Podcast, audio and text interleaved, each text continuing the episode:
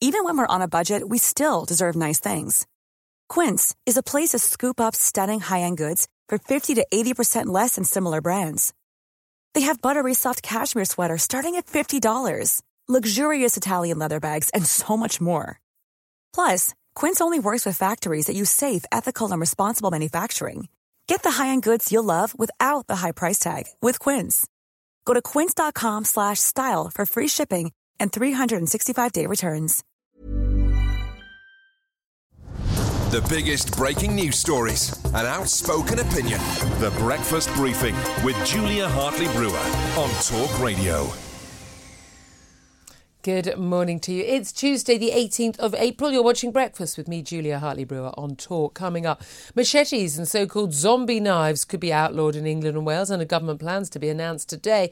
Meanwhile, Rishi Sunak is facing an investigation over claims that he failed to declare his wife's shares in a childcare agency that could benefit from a policy announced in the budget. And energy suppliers have agreed to ban on forcibly installing prepaid meters in the homes of customers over 85 but it's fine to do it in the customer of an 84 year old.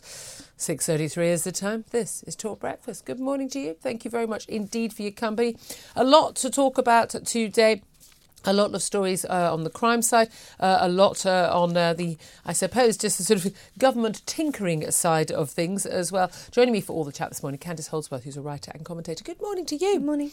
Um, I, I, I'm looking at this from a mum perspective here. You and I both being mums is um, how come machetes and zombie knives aren't already banned? I mean, unless you are actually trying to make your way through a jungle, I'm not entirely sure that owning a machete is particularly necessary. Yes, you're so right. This has been around for a long time. And I remember seven years ago when I was working as a reporter, they were talking about this, and police policemen wanted to get rid of them on the street. So it's taken a very, very, very long time. I mean, these zombie knives, they look like something out of a sci-fi film. I mean, there's just no way you see someone these cases, don't them. you? Some some sort of like sort of you know uh, sort of five foot tall young lad has got a knife basically as big as himself, and he sort of pulls it out of his his massive trousers and you know wields it around. I mean, uh, you you can damage yourself using one of those things. No one's got any business carrying these things. But the thing is, we've had laws. I mean, again, as a reporter, so many times I've written about crackdown on knife crime, crackdown on this and that.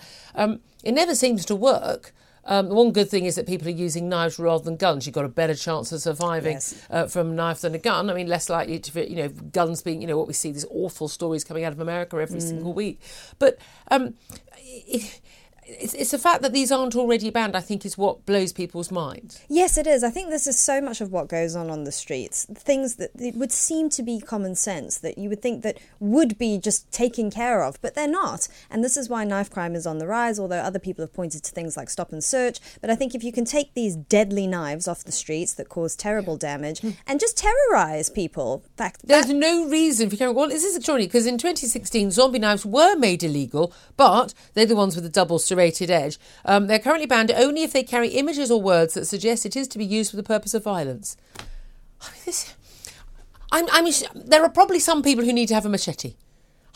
Could you, could you text or tweet in if you need to have a machete for your work? There'll be, but maybe those people could you know carry a bit of a license or something to okay, I, I need this for my work. They're, some sort of gardening work, I'm assuming, some some sort of agricultural work. But as a general, if you live in a city, you ain't got any business carrying a machete. or something. You certainly, if you're 15, you definitely don't. No. Um, what is your job?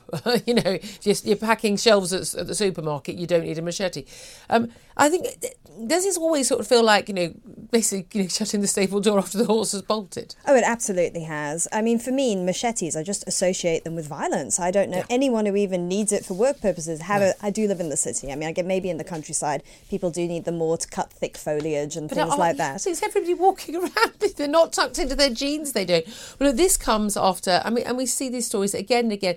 And I'm amazed that in another.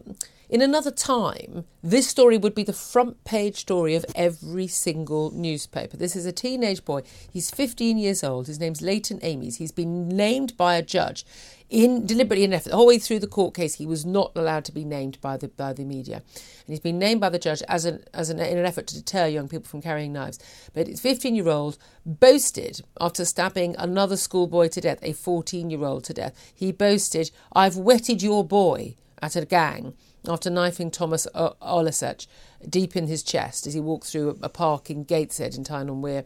He denied murder, claiming he didn't know he'd stabbed Thomas with a serrated kitchen knife and slashed another youth's coat after being attacked by the group. This was in October last year.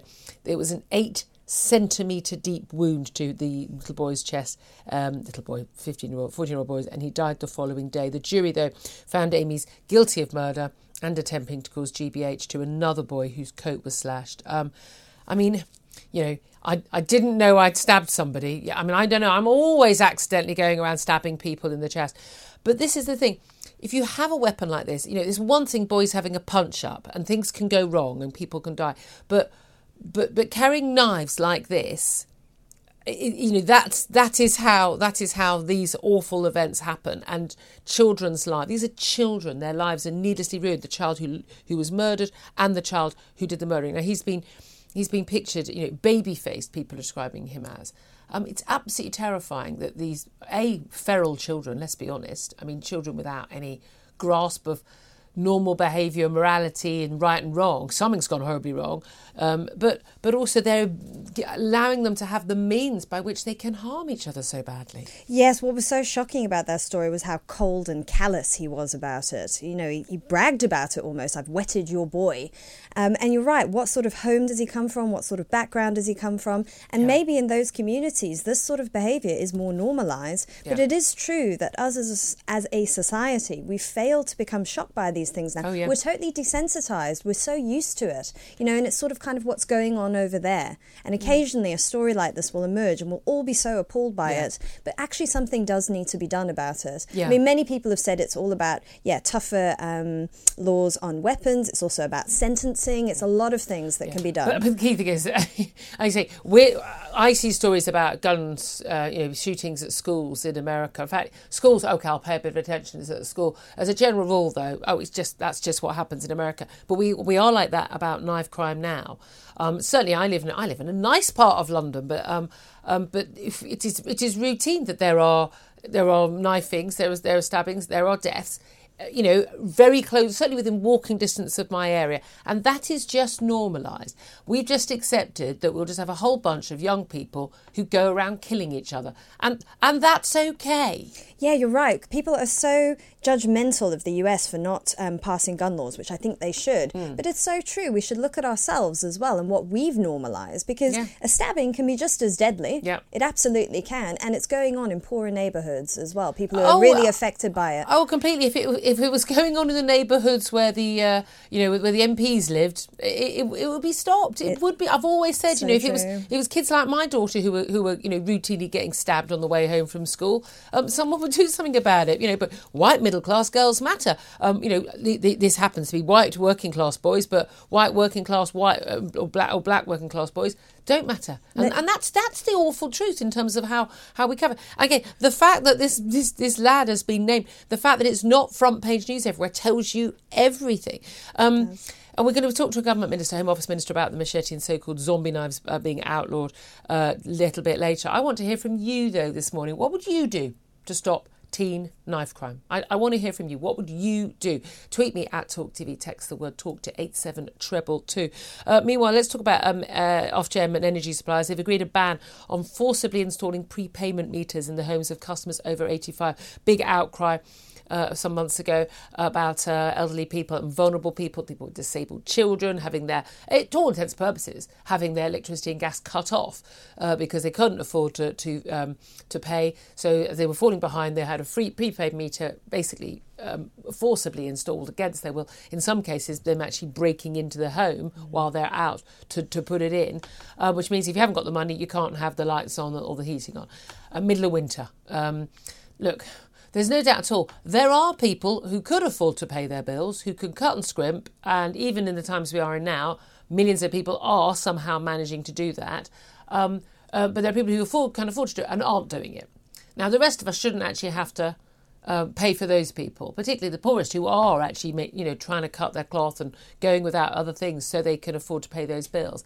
Um, we, we need these companies need to, to take some action against people who are just who are choosing not to pay, can't pay rather than you know won't pay rather than can't pay. Sorry, but But is it enough just to stop the forcible installation of prepayment meters in the homes of customers over 85? Is it okay to do it in an 83 or 84 year old's home? Yes, you're so right. You know, do you just cut the, the line off there? I think one of the criticisms a few years ago with the whole scandal around prepaid meters was also that the magistrates were making mass decisions yeah. on these delinquent bills. You know, they weren't looking at things on a case by case basis. So now the, the um, Ofgem has said to the, the electricity companies, you need to go to the home and you need to do welfare checks and you need to assess, yeah. assess what the situation is here before you, you you decide to go down the legal route. And so that seems more sensible. Yeah, and, and wearing body uh, cameras and the like so they, they, can record that conversation. And actually, uh, I think they had 10 different attempts to make contact with these people. But again, as we know, a lot of people who aren't paying their bills are people they won't open the letters, they don't take the phone calls,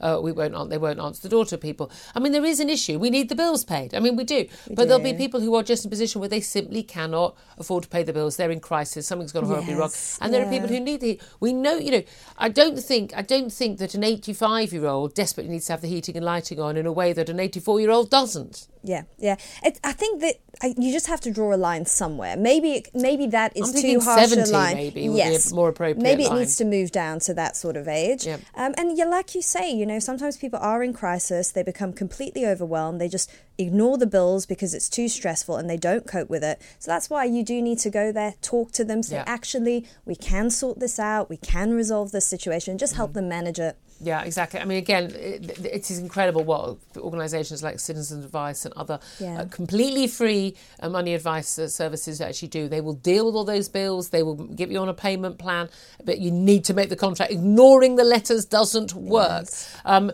lots more to talk about. We'll look at all the front pages of Candice. Lots of top guests coming as well. This is Talk Breakfast. The Breakfast Briefing with Julia Hartley Brewer on Talk Radio.